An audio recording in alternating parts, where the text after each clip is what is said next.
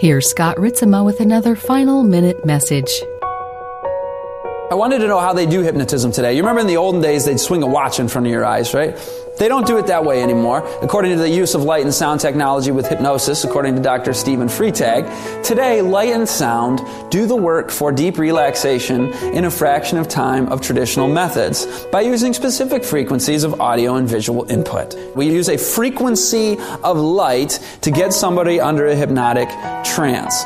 Satan will use hypnotism near the close of probation. I know a lot of people that are being induced into a altered state of consciousness by a flashing frequency of light.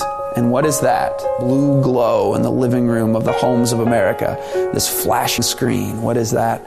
That is the television. Brought to you by beltoftruthministries.org.